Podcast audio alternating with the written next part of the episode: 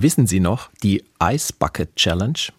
Es ist gut sechs Jahre her, seit sich viele mehr oder weniger Prominente selbst einen Kübel Eiswasser über den Kopf gegossen haben, das Ganze gefilmt und gepostet.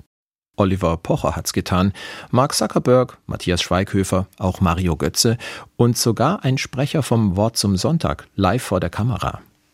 Es sind auch viele lustige Sachen dabei passiert. Ausgerutscht, den Kübel nicht mehr vom Kopf bekommen oder die Badehose ist verrutscht.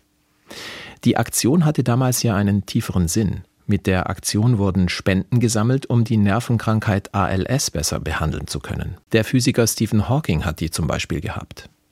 Das Ganze war damals umstritten und wurde sogar ein bisschen belächelt. Aber jetzt ist klar, dass sich die Eiswasserduschen wohl doch gelohnt haben. In den USA wurde im Oktober ein neues Medikament zugelassen, das den Verlauf dieser Krankheit aufhalten kann. Das war nur dank der Spenden aus der Ice Bucket Challenge möglich. 115 Millionen Dollar sind dabei zusammengekommen. Wie kreativ doch immer wieder Menschen auf der ganzen Welt Spenden sammeln und sich für einen guten Zweck einsetzen. Spendenlauf, Flohmarkt, Charity Bingo, Eintüten im Supermarkt, Bastelbazar, Crowdfunding, Benefizkonzerte, Suppenverkauf oder eben die Ice Bucket Challenge. Solche Spendenaktionen machen mir jedes Mal Mut, dass wir Menschen nicht nur egoistisch und ungerecht sind, sondern dass in den meisten von uns eben doch der berühmte gute Kern steckt.